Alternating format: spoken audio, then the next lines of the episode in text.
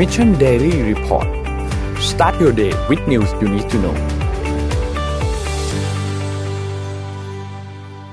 สวัสดีครับ ขอต้อนรับทุกท่านเข้าสู่ Mission Daily Report นะครับ ประจำวันที่ 3 กันยายนนะครับ วันนี้อยู่กับพวกเรา 3 คนนะครับ ก็ไม่ต้องสงสัยวันนี้คนละวิทย์ไม่มา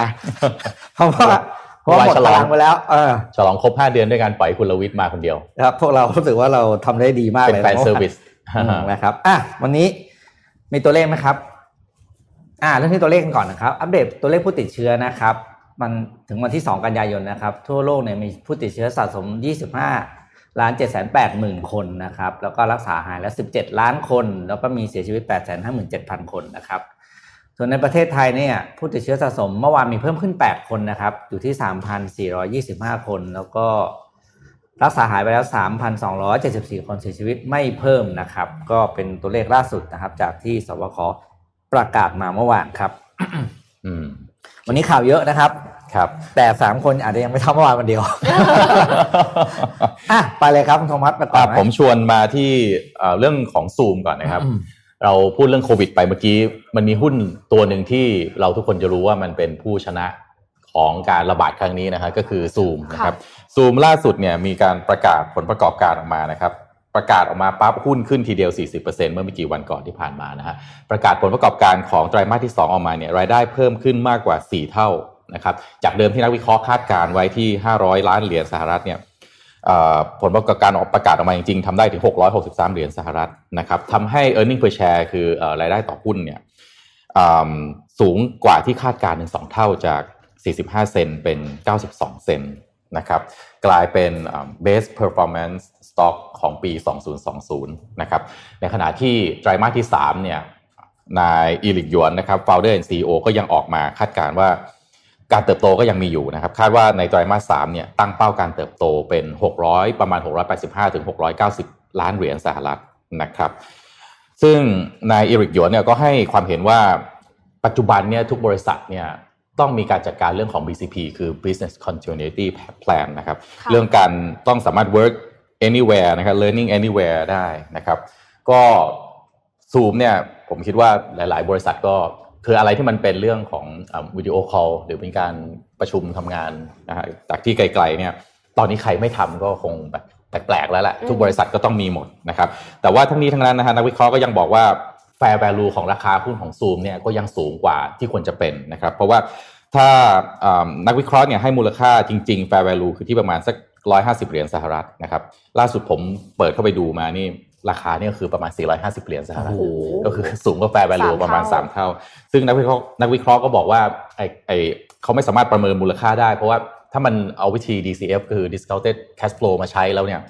ราคามันมันมันไม่ได้อยู่บนพื้นฐานเลย แต่ถามว่าราคาหุ้น ที่มันเติบโตแบบนี้เนี่ยมันก็เป็นหุ้นที่น่าสนใจนะครับเป็นผู้ชนะอย่างแท้จริงของของการระบาดในครั้งนี้จริงๆนะครับอาจจะขึ้นอยู่กับว่าจะระบาดไปอีกนานแค่ไหนด้วยหรือเปล่าคะใช่ใช่ครับแล้วก็เอิ่มตัวคู่แข่งมันก็เห็นไม่ค่อยชัดนะครับเดี๋ยววันนี้เรามีซูมด้วยอ่านะฮะเราก็เป็นอ่าผู้ user เหมือนกันเพศเอ่อเอ่อ paid user เนี่ยเพิ่มขึ้นเป็นแสนรายเลยนะครับนี่ไม่ไม่ต้องนับแบบเอ่อเอ่อ user ที่ไม่ได้ใช้งานแบบจ่ายเงินนะครับคงแบบเป็นหลายล้านคนที่เพิ่มขึ้นมาค่ะนะครับ นี่ก็เกี่ยวกับซูมนะครับโอ้เอ่อน่าสมานมาที่ไปข่าว tech กันต่อได้ไหมคะเอ่อขอภาพ ขอภาพที่เป็น Facebook อะค่ะ ขอโทษทีค่ะ ที่ออสเตรเลียนะคะ Facebook เนี่ยขู่ว่าจะบล็อกการแชร์ข่าวค่ะ ในทั้ง Facebook และ Instagram เพราะว่ารัฐบาลเนี่ยจะเรียกเก็บค่าลิขสิทธิ์อืม ก่อนหน้านี้รัฐบาลออสเตรเลียนะคะ เตรียมออกกฎหมายบีบให้ Facebook และ Google แบ่งรายได้ค่าโฆษณาให้กับผู้ผลิตสื่อค่ะ เพราะว่าผู้ผลิตสื่อเนี่ยเขาอ้างว่าเป็นคนสร้างคอนเทนต์ขึ้นมา เพื่อที่จะตอบให้ Facebook กับ Google แต่ว่ากลายเป็น Facebook กับ Google เนี่ยได้รายได้ค่าโฆษณามหาศาลอืมโดยที่ตัวเองได้ส่วนแบ่งเพียงแค่นิดเดียวนะคะ ก็เลยทำให้รัฐบาลเนี่ยออกมาตอนแรกคือเขาขอความร่วมมือก่อนครับขอให้ Facebook และ Google เนี่ยแบ่งค่าโฆษณาโดยสมัครใจอืมแต่ว่ามันไม่เกิดอะไรขึ้นอืมก็เลยทำให้รัฐบาลเนี่ยร่างกฎหมายฉบับใหม่ขึ้นมา ซึ่งบังคับเลยว่าตอนเนี้ยคือให้ Facebook และ Google แบ่งค่าโฆษณาให้กับสื่อท้องถิ่นนะคะ ทีนี้นอกเหนือจากค่าโฆษณาค่ะ มันมีเรื่องของอัลกอริทึมด้วยอืมเขาบอกว่าก่อนที่ Facebook และ Google จะเปลี่ยนอัลกอริทึมเนี่ยจะต้องแจ้งให้สื่อทราบล่วงหน้าครับซึ่ง Facebook ก็ไม่ยอมอยู่แล้วค่ะ Facebook เนี่ยเมื่อวันที่ 31 สิงหาคมที่ผ่านมาเนี่ยได้ออกมาบอกว่าการกระทำแบบเนี้ยค่ะ คือทำให้ทำให้เขาบังถูกบังคับให้หยุดอนุญาตให้บริษัทสื่อและบุคคลใดในออสเตรเลียโพสต์หรือแชร์ข่าว ไม่ว่าจะเป็นข่าวท้องถิ่นหรือข่าวสากลบน Facebook และ Instagram นะคะ และ Google ก็ออกมาเหมือนกันค่ะ ขอภาพถัดไปค่ะ Google ก็บอกว่าการที่ทำแบบเนี้ยจะทำให้ user experience หรือว่าประสบการณ์ของผู้ใช้งานที่ออสเตรเลียเนี่ยเปลี่ยนแปลงไปนะคะ เพราะว่าอาจจะไม่สามารถ search แล้วเจอในข่าวในสำนักข่าวของออสเตรเลียได้ ในส่วนของ Facebook เขายัง กล่าวอีกว่าจริง ๆ Facebook เนี่ยทำให้มีการคลิกเข้าไปดูในเว็บไซต์ของข่าว ปกติแล้วสำนักข่าวหรือว่าผู้ผลิตคอนเทนต์ต่างๆเนี่ยก็จะใช้โซเชียลมีเดียในการประชาสัมพันธ์ข่าวของตัวเอง หลังจากนั้นก็หวังว่าจะมีการคลิกเข้าไปอ่านรายละเอียดเพิ่มเติมในเว็บไซต์ใช่ไหมคะ ซึ่งในกรณีนี้ค่ะ Facebook บอกว่ามีการคลิกเข้าไปในเว็บไซต์สื่อออสเตรเลียเนี่ยถึง 2,300 ล้านครั้ง ใน 5 เดือนของปี 2020 ที่ผ่านมา โดย Facebook บอกว่า traffic เนี้ยมูลค่ามากถึง 200 ล้านดอลลาร์ออสเตรเลีย แต่ Facebook ไม่ได้เก็บตังค์อืมทำไม Facebook จะต้องจ่ายตังค่า content ด้วยอ่าค่ะ คือตอนนี้ tech company ทั้งหลายเนี่ยกลายเป็นเป้าไงอืมเป้าของทุกประเทศ เพราะว่าต้องยอมรับว่ารายได้ต่างๆที่เกิดขึ้นอะ มันผ่านมันผ่านพวกเขาเยอะมากค่ะแล้วก็ไม่เคยมีกฎหมายรองรับมาก่อนอ่าใช่ดังนั้นกลายเป็นว่าบริษัทพวกเนี้ยเขามาถึงมี value สูงไงเพราะว่าทุกนักลงทุนที่แบบรู้ลึกๆ ก็จะรู้ว่าอ๋อนี่เงินมันเยอะนะ มันไปซ่อนอยู่ซัมแวร์ในโลกนี่แหละอืมแล้วก็ไม่เคยมีประเทศไหนมีกฎคือกฎหมายทุกประเทศไม่เคยทันเทคโนโลยีอยู่แล้ว เราก็จะรู้ใช่ไหมอันนี้ก็คือทุกคนการว่าทุกคนมาไล่ออกกฎหมาย เพื่อจะไล่เก็บเก็บภาษีหรือเก็บอะไรต่างๆจากพวกเทคทั้งหลายนี่แหละ แต่ว่าธุรกิจสื่อในออสเตรเลียตอนนี้ก็อืมกำลังประสบปัญหาอย่างหนัก เพราะว่าคือธุรกิจสื่อจริงๆทั่วโลก็กก็ก็ประสบแย่ปัญอยู่หาอแล้วยู่แล้วเออแต่ว่าของออสเตรเลียเนี่ยล่าสุดออสเตรเลียเข้าสู่สภาวะถดถอยอะค่ะอืมคือเป็นทางการแล้วนี่ประกาศใช่ไหมใช่ recession ก็คือเป็นทางการ เป็นไตรมาสที่สองต่อเนื่องกันแล้วที่ที่เศรษฐกิจหดตัว เพิ่งอืมประกาศล่าสุดเนี่ยเจ็ดเปอร์เซ็นอืมจากไตรมาสที่หนึ่งเพราะฉะนั้นก็เลยกลายเป็นว่า ออสเตรเลียก็น่าเป็นห่วงประมาณนึงอะค่ะ แล้วเดี๋ยวอาจจะมีไฟป่าอีกหรือเปล่าก็ยังไม่แน่ใจ ใช่ใช่เมื่อวานก็มีเริ่มแล้วน่ากลัวจอืริงมๆข้าวก่อนตั้งกี่เดือนนะครับกว่าจะดับอะไม่แใจนานมากรู้ว่านะนานมากนะครับ อืมอะขอภาพที่เพิ่งส่งเข้าไปนะครับพี่ดับครับ เมื่อวานนี้มีการประกาศนี่ครับ presidential debate อืมและนี่คือไมเคิลมัวนะครับ ที่ผมเล่าให้ฟังว่าคนนี้เขาแบบว่าเป็นประเภทไม้เบื่อไม้เมากับตาทรัมป์นะครับ ได้ออกมาทวีตนะครับ ซึ่งเป็นการ confirm ว่า presidential debate เนี่ยก็คือการเอาแคนดิเดตสองท่านนั่นคือโจไบเดนกับโดนัลด์ทรัมป์จะมาดีเบตกันอืมแบบสาธารณะเนี่ยนะครับ จะจัดขึ้น 4 ครั้งนะครับจนกว่าจะถึงวันเลือกตั้งนับจากนี้เนี่ยดูที่ดีนะครับ สิ่งที่รัฐบาลสหรัฐประกาศออกมาก็คือ 4 รัฐที่จะที่จะมีการดีเบตกันเป็นรัฐของทรัมป์ทั้งหมดอืมนี่คือเกมสุดๆมันจะมี 2 งานนะครับ มีที่เทนเนสซีที่ฟลอริดานะครับ มีที่โอไฮโอแล้วก็ที่ยูทาห์อืมทั้งสี่รัฐเนี้ยเป็นรัฐเป็นเป็นฝั่งของอ่า Republican เดคับบิกันทั้งหมดค่ะนะครับนี่คือดูที่ว่านี่คือเกมอืมจริง ๆ เราต้องติดตามนะครับว่าโดนัลด์ทรัมป์จะมีไม้ไหนออกมาอีกมคือต้องบอกว่าหลังจากเนี้ยจับตามองตลอดว่ามันจะมีอะไรเกมใหม่ๆออกมาตลอดเวลานะครับ ยิ่งใกล้เวลาเลือกตั้งเข้าไปทุกทีนี่อืมยิ่งเห็นอะไรแปลกๆมาทุกทีเออนะครับคือเข้มข้นคือยากมากมากนะครับที่คุณจะประกาศออกมาแล้วคุณแบบแสดงเลยว่าคุณแบบว่าไปในพื้นที่ที่คุณได้เปรียบอย่างเดียวอะคุณบอกว่าไอ้บ้านเราก็เป็นนะว่าเราก็เป็นแต่ว่า มันก็แบบเออเขาไม่มีแบบไปไปอย่างอื่นบ้างอะ แต่นี่คือมันชัดไงชัดมากคืออย่างที่อเมริกามันจะมีความชัดอยู่อืมคือแบบอเมริกาจะมีความต่างนี่คือยังบางบางบางรัฐเนี่ยก็คือชัดเลยแม้ว่าจะเป็นรัฐติดกันเนี่ยอ่ารัฐหนึ่งสีหนึ่งรัฐหนึ่งอีกสีหนึ่งอืมแต่บ้านบ้านเราส่วนใหญ่จะเป็นภาคนึกออกไหมอืมเป็นภาคอ่าภาคนี้จะเป็นภาคนี้ภาคนี้จะเป็นภาคนี้อย่างเงี้ยนะครับอืมก็ติดตามดูให้ดีครับว่าน่าตื่นเต้นจริงว่าโดนัลด์ทรัมป์จะปล่อยไม้อะไรออกมาอีกนะครับอืมไหนๆอยู่ที่ข่าวเลือกตั้งผมพาไปดูนี่ฮะนี่ฝั่งทรัมป์เนาะอ่า ขอภาพ H5 นะฮะโจไบเดนนะครับ ผู้สมัครชิงตำแหน่งประธานาธิบดีกับโดนัลด์ทรัมป์นะครับ ล่าสุดออกแคมเปญมานะครับไบเดนแฮร์ริสนะครับ เป็นการไปสร้างตัวละครเอาไว้อยู่ใน Animal Crossing น่ารักมากเลยอ่าอะถ้าไปเล่นถ้าถ้าใครเล่น Nintendo นะครับ ก็สามารถที่จะไปเจอแคมเปญนี้นะฮะโจไบเดนเป็นเกาะของเขานะครับ แล้วก็มีการอ่าจัดเป็นอีเวนต์นะฮะคอนเสิร์ต live streaming นะครับ ซึ่งทางทีมงานของโจไบเดนแล้วก็แฮร์ริสเนี่ยก็บอกว่ามันเป็นอะไรที่น่าจะเข้าถึงคนรุ่นใหม่ได้ค่ะนะครับ แล้วก็การที่จะไปหาเสียงเจอกันแบบตัวต่อตัวเนี่ยมันในช่วงเวลานี้ทำได้ยากใช่ไหมฮะอืมก็เลยจัดเป็นแคมเปญแบบนี้ออกมาว่าเราเราเห็นแล้วว่าน่ารักดีนะอืมเออสร้างสรรค์มากสร้างสรรค์โจมากไบเดนพาสเทลอ่าอ่ามีความพาสเทลดูแบบเข้าถึงได้ง่าย จับต้องได้ง่ายนะครับไอ้ ฝั่งเอเชียอย่างเราเราชอบอะไรแบบนี้อ่าแต่ใช่ฝรั่งฝรั่ง cute ๆชอบหรือเปล่าเราไม่รู้นะ แต่ว่าเราแบบอืมเห็นแล้วโอ้น่ารักดีอะดูคิกคุนะฮะดูน้องแนงน้องแนงหน่อย ไปรวมตัวกันในนี้นี่ไม่ติดโควิดด้วยนะคะอะไม่ไม่ติดโควิดด้วยนะครับก็อันนี้ก็เป็นเป็นเอ่ออีกหนึ่งแคมเปญที่ทางทีมของโจไบเดนออกมานะครับเพื่อที่จะเข้าถึง voter ให้ได้มากที่สุดนะครับแทนที่จะเป็นการหาเสียงแบบเจอหน้ากันนะครับก็ไป engage กันได้นะครับที่เกาะของเขา Biden Island โจไบ เดนไอแลนด์เออเล่นไม่เป็นอะ คือคือเล่นป่ะเล่นคนสองคนเล่นไหมไม่มีอ่า Nintendo Nintendo อ๋อต้อง Nintendo เท่านั้นใช่ไหมครับเออพี่ก็ไม่ค่อยได้พี่เล่นพี่ปิ๊กซื้อมาแจกหน่อยก็ได้เอาเอาเอางั้นเลยละโอเคครับ อะไปเดี๋ยวไปดูวอลมาร์ทครับ เมื่อวานเนี่ย หุ้นขึ้นเขาเรียกว่าเยอะเหมือนกันนะครับอืมเนื่องจากวอลมาร์ทเนี่ยอันนี้ไม่ไม่มีพลาดนะครับว่ามันมันไม่มีแล้วเล่าให้ฟังเฉยวอลมาร์ทเนี่ยเพิ่งออกโปรแกรมแบบ เป็นเรียกรายละเอียดโปรแกรมอย่างเป็นทางการของโปรแกรมที่เรียกว่าวอลมาร์ท plus ออกมาอืมวอลมาร์ท plus เนี่ยจะเหมือนเขาเรียกว่ามาเป็นคู่แข่งที่น่ากลัวที่สุดของ Amazon อืม Prime เลย Amazon Prime เนี่ยก็คือโปรแกรมที่คุณเสียรายเดือน ไว้แล้วคุณจะได้ค่าส่งฟรีตลอด เมื่อคุณซื้อถึงระดับที่แล้วแต่เขาจะมีโปรโมชั่นแต่ละเดือนนะครับ อย่างเช่นบางเดือนเนี่ยถ้าคุณสั่งของครบ 50 เหรียญเนี่ยคุณจะส่งฟรีอย่างเงี้ยนะครับ แต่เมื่อวานนี้ครับ Walmart นี่ออกมาประกาศ แคมเปญชื่อ Walmart Plus นะเอ้ยบอกเออ Walmart Plus นะครับ ก็คือ โปรแกรมนี้คือค่าส่งฟรีโดยที่คุณเสียเงินคือ 16.99 เหรียญอืมต่อเดือนนะครับ จุดเด่นของมันก็คือว่า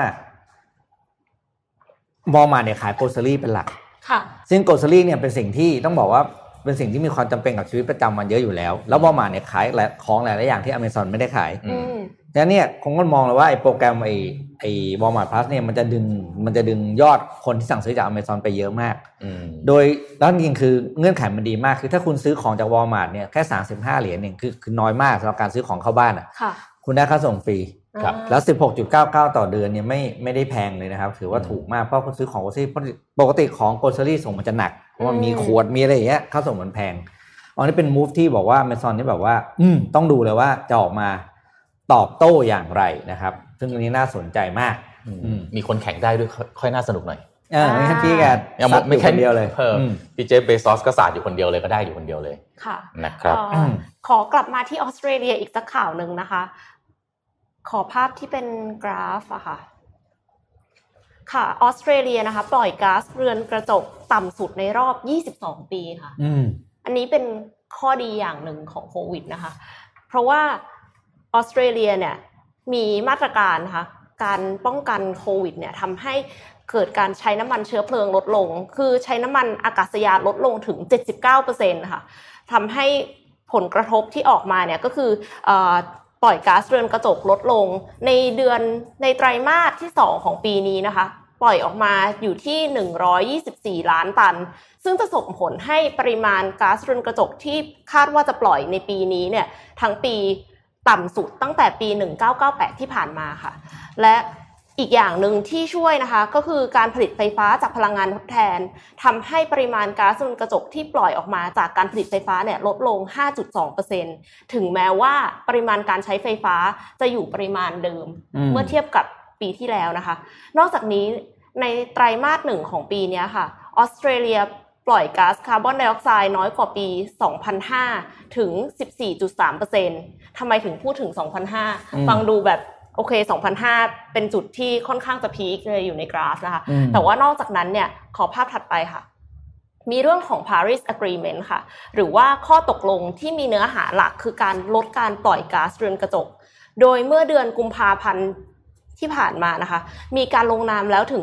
196 ประเทศอะประเทศในโลกเราเนี่ยมีประมาณ 200 นิดๆอืม แต่ลงนามไปแล้ว 196 ประเทศนะคะ ที่เป็นสีเขียวๆ คือทั้งลงนามแล้วก็มีการอนุมัติแล้วนะคะ มีการบังคับใช้แต่ว่าในส่วนของสีเหลืองที่เขียนว่า sign but not yet ratified คือการที่ตัวแทนประเทศ หรืออาจจะเป็นรัฐมนตรีกระทรวงที่เกี่ยวข้องเนี่ยเข้าไปลงนามแล้ว แต่ยังไม่ได้มีการอนุมัติอย่างเป็นทางการ อย่างเช่น จากสภาผู้แทนราษฎรเป็นต้นนะคะ แต่ว่า สังเกตไหมเขามีสีแดงอืมสีแดงอยู่ที่อเมริกาอืมที่เดียวเลยนะคะ ซึ่งเป็นเพราะว่าทรัมป์ค่ะ ประกาศถอนตัวจาก Paris Agreement ตั้งแต่เดือนมิถุนายนปี 2017อืมโดยให้เหตุผลว่าการปฏิบัติตามข้อตกลงเนี้ยค่ะ เป็นภาระทางเศรษฐกิจของสหรัฐอเมริกาอืมก็เลยถอนตัวนะคะ อะกลับมาที่ออสเตรเลียนะคะ เราจะปิดที่ออสเตรเลีย ในปี 2030อะค่ะอืม Paris Agreement เนี่ยบังคับให้ออสเตรเลียลดการปล่อยก๊าซเรือนกระจก 26ถึง28เมื่อเทียบกับในปริมาณที่ปล่อยในปี 2005 ตอนนี้เนี่ยลดลงไปแล้ว 14.3อืมเหลือเวลาอีก 10 ปี ต้องมาลุ้นกันว่าออสเตรเลียจะสามารถทำได้ไหม สิ่งที่น่ากังวลก็คือ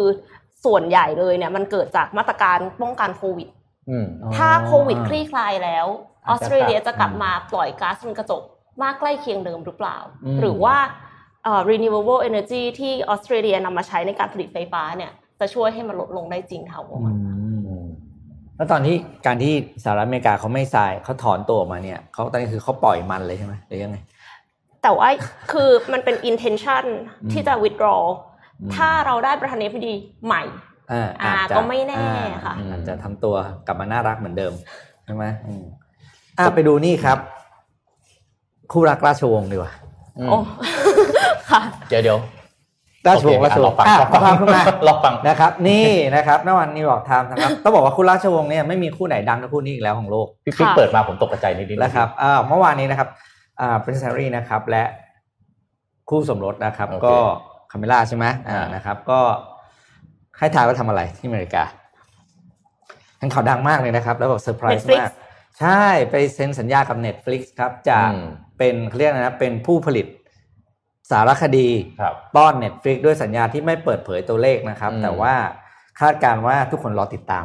อืมก็มีแบบกระแสก็ไปทวีตกันว่าจะทำเรื่องอะไรเรื่องอะไรอย่างเงี้ยนะครับ อันนี้เราก็ต้องรอติดตามกันต่อไปทีนี้เนื่องจากว่า background ของของคาเมล่าเนี่ยก็คือมาจากแวดวงบันเทิงอยู่แล้วครับแล้วเธอก็มีความฝันแล้วตัว Prince ก็มีความฝันที่จะอยากทำเรื่องของ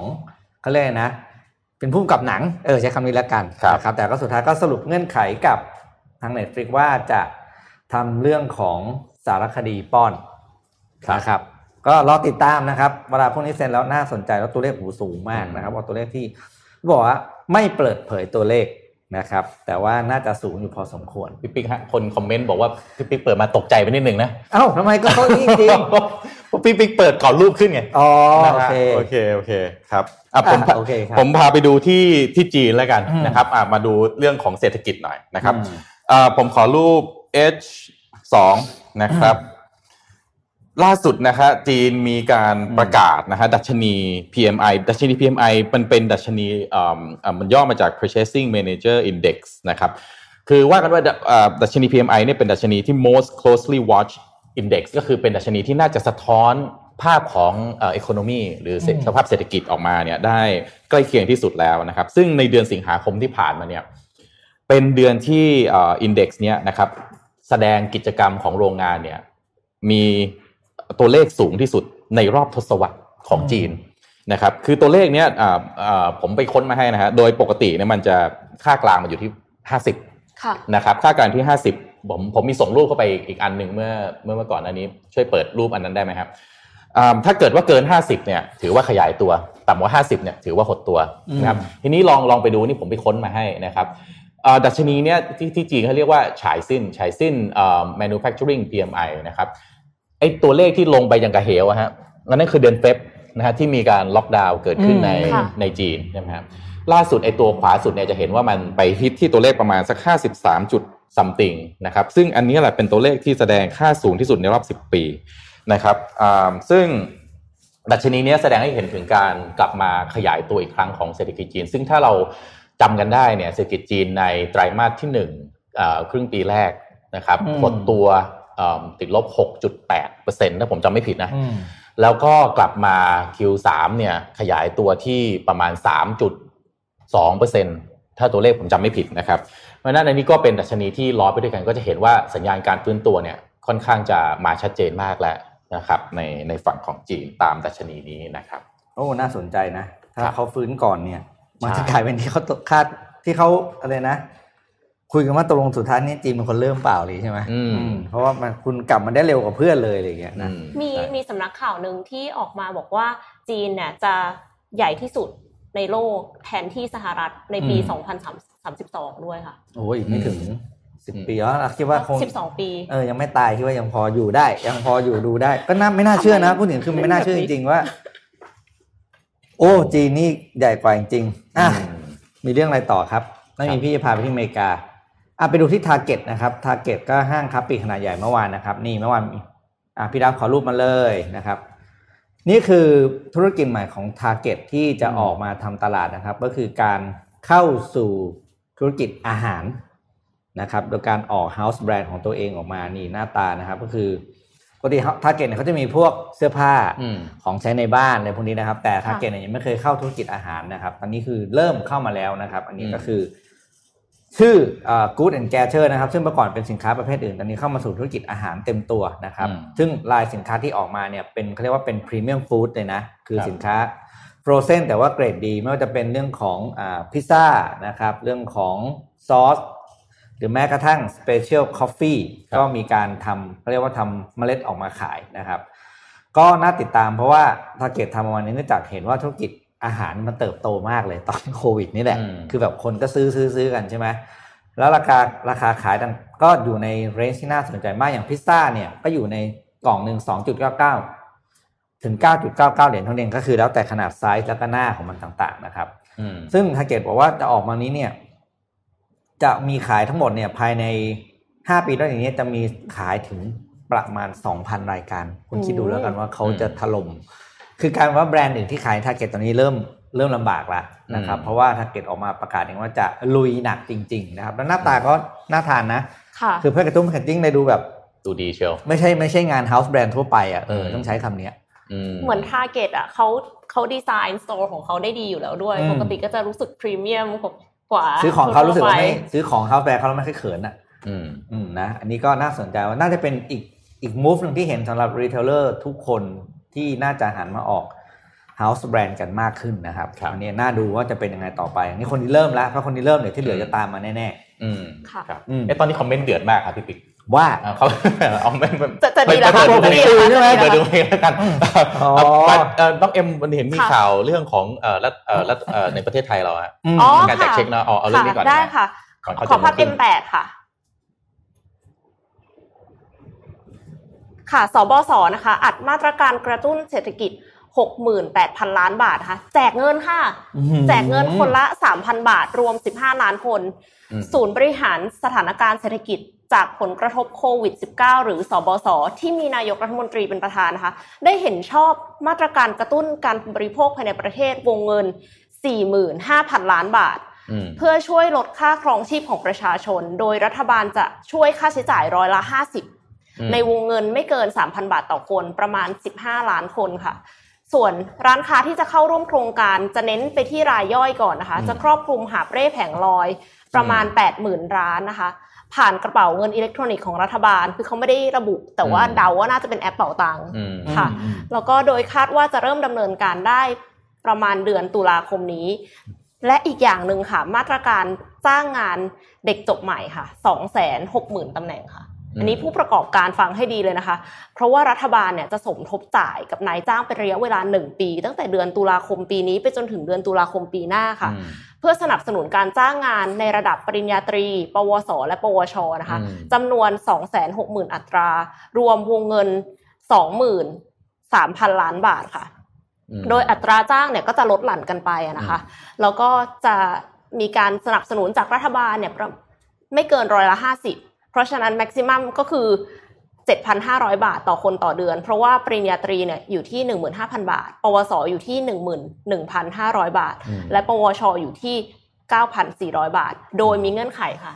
เงื่อนไขสำคัญ อย่าเพิ่งไปเล y off คนเก่าออกนะคะ ไม่ใช่ไปอืมไล่ไล่คนเก่าออกแล้วจ้างคนใหม่ เพราะว่ารัฐบาลสนับสนุนอืมเพราะว่าหากนายจ้างเนี่ย หนึ่งคือต้องอยู่ในประกันสังคมนะคะอืมสองคือเลิกจ้างลูกจ้างเดิมไม่เกินกว่าร้อยละสิบห้าภายในระยะเวลาหนึ่งปีอืมและลูกจ้างที่จะเข้าร่วมโครงการจะต้องมีสัญชาติไทยและอายุไม่เกิน 25 ปี หรืออายุเกินก็ได้ ถ้าจบการศึกษาในปี 2562 หรือ 2563 ค่ะ อืม เอ๊ะแจกสามพันบาทใช่ไหมสิบห้าล้านคนใช่ค่ะเอ๊ะเราสามคนได้ไหม เราอยู่ในขายไหมยังยังไม่มีรายละเอียดออกมาค่ะอ๋อยังไม่มีรายละเอียดอยู่ในเอ่อช่วงที่กระทรวงการคลังจะต้องทำรายละเอียดเข้าไปยื่นในอีกอืม2สัปดาห์ เพราะฉะนั้นเดี๋ยวต้องคอยติดตามชมเอ๊ะต่เราอเราไปเราเราครั้งไม่มีรัฐมนตรีเออแล้วใครจะทำอะใครจะทำเรื่องมีคนเซ็นปใช่ไหมน่าจะต้องมีคนรักษาการอยู่หรือเปล่าแต่ว่ารักษาการแต่ว่าได้ได้ข่าวเมื่อวานมีเอ่อพรรคเล็กสิบพรรคเขารวมตัวไปขอเชิญท่านประยุทธ์ควบนั่งกระทรวงการคลังด้วย ครับดีครับท่านประยุทธ์จะเป็นคนเซ็นหรือเปล่าไม่แน่ใจโอ้โห จะไหวเหรออะคอมเมนต์กันเอามามาได้นะคมัรับนก็เป็นเรื่องของคนที่ต้องมีความรู้จริงนะเรื่องเศรษฐกิจเรื่องเรื่องเรื่องการคลังอะไรเงี้ยมันไม่อืมเพราะมันเป็นเรื่องที่มีหลักการของมันอยู่นะอืมคือจริงๆ ถ้ามาเรื่องนี้นิดนึงเนี่ยผมคือคืออมไม่พูดถึงประเทศอะพูดถึงบริษัทจดทะเบียนค่ะในตลาดหลักทรัพย์ทั่วๆไปเนี่ย คือตำแหน่งคลังเนี่ยมันก็เหมือน CFO อืมใช่ไหมฮะ CFO เนี่ยมันต้องมีความรู้เฉพาะด้านต้องมีประสบการณ์ใช่ครับโดยตรงใช่ใช่ไหมครับคือ CFO เนี่ยอาจจะไปเป็น CEO ได้นะค่ะแต่ CEO ถ้าไม่มี background ทางการเงินเนี่ยเป็น CFO ไม่ได้ไม่ได้นะเออคือคือทุกที่แม้กระทั่งประเทศไทยเราก็จะมีกฎใช่ไหมฮะว่าใช่คนเป็น CFO ต้องผ่านเอ่อมีการงานอะไรมาบ้างสอบนู่นนี่นั่นอะไรอย่างงี้ใช่ต้องผ่านอาชีพอะไรมามี background จบมาตรงสายหรือเปล่า แล้วยิ่งถ้าเป็นเรื่องของเศรษฐกิจเนี่ยถ้าไม่ได้เรียนมาโดยตรงนี่ มันจะมันจะไม่เข้าใจโครงสร้างของเศรษฐกิจเอาค่ะใช่ไหมฮะก็ก็แล้วก็ CFO เนี่ยเอ่อถ้าย้อนกลับไปคุยกันหน่อยนะบริบริษัทใหญ่ ๆ ที่เป็นระดับเอ่อจดทะเบียนเนี่ย CFO จะไม่อยู่เนี่ย อันนี้เรื่องใหญ่นะเพราะว่ามันมันมีเรื่องของเอมความโปร่งใสอ่าความตรวจสอบได้ใช่เนี่ยไม่ไม่ได้พูดถึงไม่ได้พูดถึงประเทศไทยนะฮะพูดถึงบริษัทจดทะเบียนใช่ทั่วๆไปมาเป็นเกณฑ์ที่เขาต้องอันนี้อยู่แล้วฮะเพราะฉะนั้นเนี่ยจริงๆแล้วอืมรัฐมนตรีคลังเนี่ย มีความสำคัญในระดับคล้าย ๆ กับเป็น CFO เหมือนกันค่ะนะก็เอ่อผมอะถามถามคนดูก็ได้ฮะเอ่อระหว่างอืมแจกเงินสามพันกับมีรัฐมนตรีคลังที่เอ่อเอ่อมีแบ็กกราวด์คล้ายๆ กับท่านปรีดี อยากได้แบบไหนมากกว่ากันอืมอ่ามาลองแลกเปลี่ยนความคิดเห็นกันดูครับนะครับ ไม่ผิดไม่มีถูกนะครับอะกุ้มบอกเลยว่าเห็นแล้วถ้ามีคือตอนตกใจตั้งแต่ตอนเห็นข่าวลาออกแล้ว แล้วก็มีข่าวพอกุ้มกว่าอีกนะ คือมีข่าวว่าจะ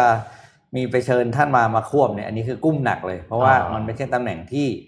จะควบกันได้จริงใช่ แต่จริงๆก็ต้องก็ต้องบอกว่าเอิ่มในเรื่องของการบริหารภายใต้สภาวะวิกฤตทางด้านเศรษฐกิจตรงเนี้ยครับผมถ้าพูดตรงๆในฐานะเอาเอาว่าผมพูดนะเป็นคนไทยเป็นความเห็นส่วนตัวแล้วกันนะอืมผมผมว่าตำแหน่งหรือว่าเรื่องการแก้สถานการณ์ตรงเนี้ยใช้เราไม่อยากให้เอาเรื่องการเมืองมาเกี่ยวข้องมากอะๆใช่ใช่คือเรื่องเรื่องการสื่อสารเรื่องอะไร ถ้าจริงๆอยากจะบอกกันส่วนตัวเนี่ยอาจจะไปทำกันในวงแคบๆที่ไม่ต้องออกสื่อเนี่ย เราเราอาจจะสบายใจกว่า เพราะว่าบางข่าวเนี่ยพอมันออกมาปั๊บเนี่ยต้องพูดตรงๆว่าคนส่วนใหญ่ตกใจนะค่ะอืมคือมันมาทำให้คนส่วนใหญ่ตกใจแล้วจริง ๆ เรื่องของความความเชื่อความศรัทธาความเชื่อมั่น ที่ประชาชนเอ่อถ้าเป็นเหมือนบริษัทมหาชนก็เหมือนเราก็เหมือนเป็นผู้ถือหุ้นรายย่อยอืมแล้วก็เป็นลูกค้าด้วยเนี่ยค่ะเราก็ต้องการความเชื่อมั่นค่ะใช่ไหมฮะในบริษัทที่เราถือหุ้นอยู่ แล้วก็มีส่วนร่วมในการเป็นเจ้าของนะครับ อาจจะเป็นเรื่องของนักลงทุนต่างประเทศก็อื มมีส่วนเกี่ยวข้องเหมือนกันนะคะใช่มีส่วนเกี่ยวข้องด้วยนะครับอะก่อน7จ็ดโมงครึ่งผมแทรกให้อีกข่าวหนึ่งก่อนแล้วกันนะครับ เกี่ยวกับเรื่องของเออการตรวจของโคโรนาไวรัสนะครับ ขอภาพ H3 นะครับที่ฮ่องกงนะครับคือเราก็จะทราบว่าฮ่องกงเนี่ยก็เอ่อมีการตรวจค่อนข้างมากนะครับล่าล่าสุดเนี่ยทางการฮ่องกงเนี่ยจัดให้มีการตรวจเทสโควิด -19 แบบเอ่อ ทั่วประเทศนะครับภายใต้การตั้งศูนย์ที่ชื่อว่า 141 Center นะครับกระจายศูนย์นี้ทั่วประเทศ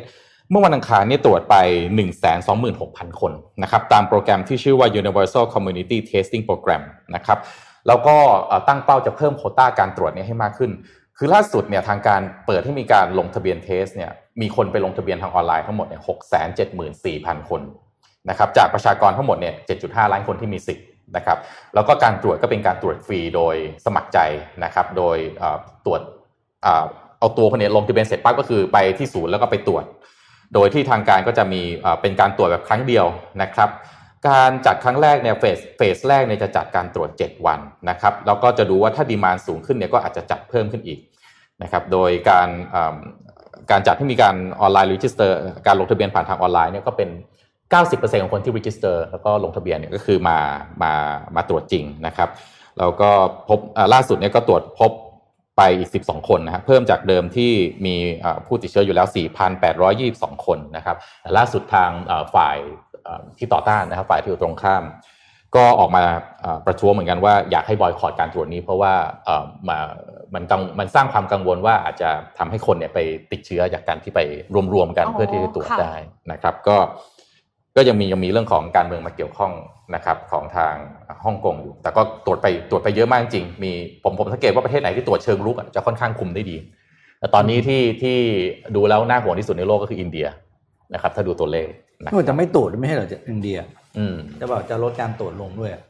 ตรวจลำบากผมอืมโดยสภาพประเทศตรวจลำบากมาก แต่ตอนนี้เหมือน Abbott เขาก็มีชุดตรวจมันนี่ใช่ไหมถ้าจะเป็นอืมแอปบอร์ดที่บอกว่าตรวจได้ภายในไม่กี่นาทีใช่ใช่ไหมครับใช่นี่การตรวจมันเร็วขึ้นมากนะครับ โอเคเจ็ดโมงครึ่งเรื่องเลยเจ็ดโมงครึ่งครับมาเมื่อวานนี้เนี่ยคุณลวิทย์เล่าเรื่องเขาเรียกว่า subtle sign of toxic friend ใช่ไหมอืมค่ะก็คือเขาเรียกว่าลักษณะแบบไหนของเพื่อนเพื่อนที่เป็นเพื่อนเพื่อนไม่น่ารักอะไม่น่าคบอะแต่ดูเหมือนดี ดูเหมือนดีดูเหมือนไม่มีอะไรแต่มันมีอะไรนะครับ ผมก็เลยมีภาคต่อเนื่องมาเล่าให้ฟัง อันนี้เป็น subtle sign ของสถานที่ทำงานแล้วกันอืมสัญญาณแบบไหนที่เป็นสัญญาณว่าที่ทำงานของเราเนี่ย ไม่ค่อยน่าอยู่แล้วอ่า ครับอ่านะครับก็จะเป็นเป็นภาคต่อแล้วกันนะครับอะภาคต่อไปครับ ก็ปกติแล้วเนี่ย ถ้าเราอยู่ในสถานที่ทำงานที่มันมีอาการแบบท็อกซิกมันก็จะมีอาการให้เราเห็นชัดๆนะครับ เช่นอ่าเรื่องของความร่วมมือกันไม่ค่อยมีละอืมตีกันอย่างเงี้ยนะ หรือว่าไม่มีใครเขาเรียกว่าออกมาแสดงความรับผิดชอบค่ะกับงาน หรือแม้กระทั่งว่า คนก็นั่งหางานไปทำงานไปอะไรอย่างเงี้ยเนี่ยถ้าใครอยู่ในสถานการณ์เนี้ยพวกเนี้ยมันเป็นสัญลักษณ์ที่ ชัดเจนค่ะว่าบริษัทเนี้ยไม่น่าอยู่แล้วอืมแต่มันมีอาการบางอย่างครับที่บอกว่าที่มันซ่อนอยู่ข้างใต้ลึกๆ แต่มันบอกได้ว่าบริษัทของคุณไม่น่าอยู่นะครับอืมอ่าภาพต่อไปครับมีมีแปดอาการด้วยกันนะครับอ่าภาพต่อไปอาการแรกนะครับ ก็คือสถานที่ทำงานที่ความคิดเห็นไม่เกิดขึ้นในห้องประชุมอืมเวลาประชุมกันเนี่ยไม่มีใครพูดอืมแต่ออกมาพูดจังเลยอืมพี่คพูรัดบในพี่ห้คอรับ งน้พูดในห้องน้อืมำอย่างเงี้ยนะครับโอ้โหว่าแม่งรู้นี้นะหรืออะไรอืมอย่างเงี้ยอย่างเงี้ยนะครับ นี่คือสัญญาณที่หนึ่งเพราะว่าอะไรเพราะว่าการทำงานเนี่ยการตัดสินใจต่างๆ หรือว่ามติในที่ประชุมว่าทุกคนจะทำอะไรเนี่ยมันคือมติร่วมำค่ะอืมทุกคนจะต้องปฏิบัติอืมร่วมกัน แม้ว่าคุณจะไม่ไม่เห็นค่อยด้วยก็ตามชอบใจเท่าไหร่อืมนะครับ แต่ถ้ามีอาการแบบเนี้ยในห้องไม่พูดไม่หือไม่อือแล้วเอาไปเอง มันบอกสัญญาณถึงหนึ่งคือความความเสี่ยงที่จะงานนั้นจะไม่สำเร็จอืม สองคือสัญลักษณ์ของการแบ่งพักแบ่งพวกอืมอะนะครับ อะข้อต่อไปครับ ก็คือมาต่อข้อเมื่อกี้อาจเป็นเพราะว่าหนึ่งสาเหตุก็คือหัวหน้าไม่ค่อยรับฟังอืมฮิปโปอะฮิปโปอืม highest paid people opinion อะนะครับอืมก็คือพอไม่ฟังทุกคนก็ไม่อยากพูดอืมแต่เรื่องว่าพอองค์กรที่คนเป็นหัวหน้า ไม่เปิดใจรับฟัง มันก็เลยไม่ค่อยน่าอยู่อืมนะครับ อะข้อต่อไปนะครับ ก็คือมีคนประเภทเดียวที่ได้ดี ก็คือไอ้คนทำงานแบบเนี้ยหรือคนลักษณะคนที่ลักษณะอืมประเภทเดียวคือคนที่นายชอบอะอืมคนประมาณเนี้ยนายชอบอืมซึ่งไม่บอกเป็นแบบไหนนะอืมอืมคือประเภท ประเภทชอบทะเลาะคนอื่นหมดอืมประเภทเดินประเภทเดินหน้าแล้วฆ่ามันอืมไม่มีปณิประนอมนายอาจจะชอบคนแบบนี้นะครับอืมเอารีซอสอย่างเดียววิธีการไม่สน บางคนก็ชอบแบบเอ้ยไม่ต้องทะเลาะกันเดี๋ยวเลี้ยงเลี้ยงไปเดี๋ยวมันก็ดีเอง อันเนี้ยอืมมันอยู่ที่นายแล้วนายชอบอืมคนแบบไหน องค์กรที่มีคนประเภทเดียวที่ได้ดีเนี่ย ก็ไม่ค่อยดี เพราะว่าคนที่เดี๋ยวรู้สึกว่าตัวเองไม่ฟิตกับองค์กรอืมค่ะนะครับไม่อะมีความหลากหลายด้วยอืมมันไม่มี diversity ในเรื่องของสไตล์การทำงานอืมนะครับภาพต่อไปนะครับ ก็คืออันนี้สำคัญนะครับ ไม่มีการทำอะไรกับคนที่ไม่ทำอะไร อืมอืมคนที่ไม่ทำงานเนี่ยก็ยังอยู่ได้ดี ได้ดีโบสุนัสเท่ากันอืมได้โบนัสเท่ากันได้อะไรคือ อันเนี้ยน่ากลัวเพราะว่ามันจะเป็นสัญญาณไปถึงคนที่ทำงานดีและตั้งใจอืมว่าเขาทำไปเพื่ออะไร ค่ะ ก็ในเมื่อไอ้ตานั่นอะมันยังไม่ทำอะไรเลย ก็ได้เหมือนกันนะก็ได้เหมือนกันนะครับ อันนี้ก็เป็นสิ่งที่น่ากลัวอีกอันนะครับ แล้วก็ข้อต่อมานะครับ ก็คือพนักงานเนี่ยผมใช้คำง่ายๆคือพวกบ้า KPI อืมพอตัวเองมี KPI ค้ำคออยู่ใช่ไหมก็บ้าการเป็นบ้าเสร็จไม่กล้าทำอะไรนอกกรอบ ไม่อืมกล้าคิดวิธีใหม่ ๆ ไม่คุยถึงวิธีการ ว่าเราจะทำให้มันถึงตรงไหนเพราะว่าตัวเองมีกรอบอยู่ตรงเนี้ยอ่านะครับเพราะฉะนั้นอันนี้เป็นสัญญาณที่เรียกว่า มันจะพาให้การทำงานไปอยู่ในโลกของที่เรียกว่าไซโลอืมตัวเองห่วงแต่เรื่องตัวเองค่ะนะครับอะข้อหกนะครับภาพต่อไปก็คือ ทุกคนดูอันนี้ชัดเจนคือทุกคนดูสังกะตายมากอะมันมาก็นั่งทำอะไรไปไม่รู้ทาเล็บมั่งอะไรมั่งอย่างเงี้ยนะครับ อันนี้คือมีปัญหามีเรื่องมีนุ่งเหนือขึ้นมาทุกคนก็แค่ชำเลืองมองอะอืมคือไม่ใช่แบบอะไรอย่างเงี้ยนะครับ อะข้อต่อไปนะครับ ไม่มีใครถามความเห็นใดๆจากเราและจากใครอื มมีปัญหาก็ปล่อยเชยผ่านไป หรือว่ามีปัญอ่ามีเรื่องที่ลูกค้าคอมเพลนเข้ามาอย่างเงี้ยอืมทั้งนั้นที่เราเป็นคนเกี่ยวข้องนะอืมก็ไม่มีใครถามเราทุกคนก็ปล่อยไป ให้มันเดี๋ยวก็มีใครไปแก้เองอะประมาณเนี้ยนะครับอืมอันนี้ก็เป็นอีกหนึ่งสัญญาณที่น่ากลัว อันสุดท้ายครับก็คือองค์กรไม่มีทิศทางที่ชัดเจนคือไม่มีวิชั่นนั่นเองค่ะอืมเจ้าของหรือผู้นำองค์กรไม่สามารถบอกได้ว่า 12 เดือนจากนี้ อืม2ปี3ปีจากนี้ องค์กรเราจะไปอยู่ตรงจุดใดอืมถ้าองค์กรที่ไม่มีวิสัยทัศน์หรือดิเรกชันที่ชัดเจนก็เป็นอีกหนึ่งสัญญาณว่าน่าน่ากลัวนะครับอะข้อภาพต่อไปนะครับ ก็คือ สิ่งที่บทความที่ฝากบอกก็คือ ถ้าเห็นสิ่งที่หมกอยู่ ก็อย่าหมกต่อนะครับให้รีบจัดการ ถ้าเห็นสัญญาณเหล่านี้เช่นในห้องประชุมเงียบๆเนี่ย อันนี้จะเป็นสิ่งที่แก้ได้ก่อนเลยค่ะอืม เขาบอกว่าให้ใช้วิธีการก็นี่ก็แล้วแต่สไตล์ของหน้าอีกคือถามทีละคนก็ได้อืมแต่ต้องถามในห้องนะอืมไม่ใช่มาไล่ถามเป็นคนข้างนอกเพราะฉะนั้นกลายเป็นว่าหัวหน้าจะเป็นคนทำให้เกิดบรรยากาศแบบนั้นเองค่ะเขาใช้วิธีการแบบบางครั้งใช้ไม้แข็งครับ ถ้าทุกคนไม่แสดงความเห็นไม่มีการเลิกประชุม อืมก็พูดพูดพูดพูดเสร็จไม่พูดก็ถือว่าไม่ได้คุณต้องพูดให้ได้ อืม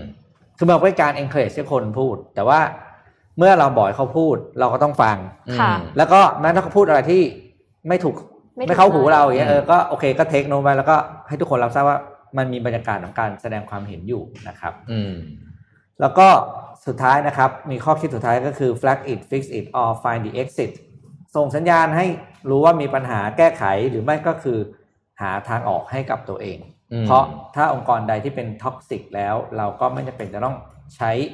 เวลาอยู่กับที่นั่น เพราะสุดท้าย toxic นั้นจะกลับมากับตัวเราเอง ค่ะอืมเพราะฉะนั้นถ้าอยากได้คำแนะนำนะคะ ในการเปลี่ยนงานนะคะ เข้ามาได้ที่ Career Visa ดีมาก Thailand เลยเดี๋ยวพี่ในฝาก Facebook Fanpage ค่ะ เดี๋ยวพี่ฝากเลยแล้วกันนะครับอ่าเรซูโม่สมัยพี่เพิ่งอัปเดตเมื่อวาน เอาตรงนี้เลยอ่าเอ้ยผมว่าองค์กรสมัยนี้นี่เวลาดูประสิทธิภาพนะดูในอืมห้องประชุม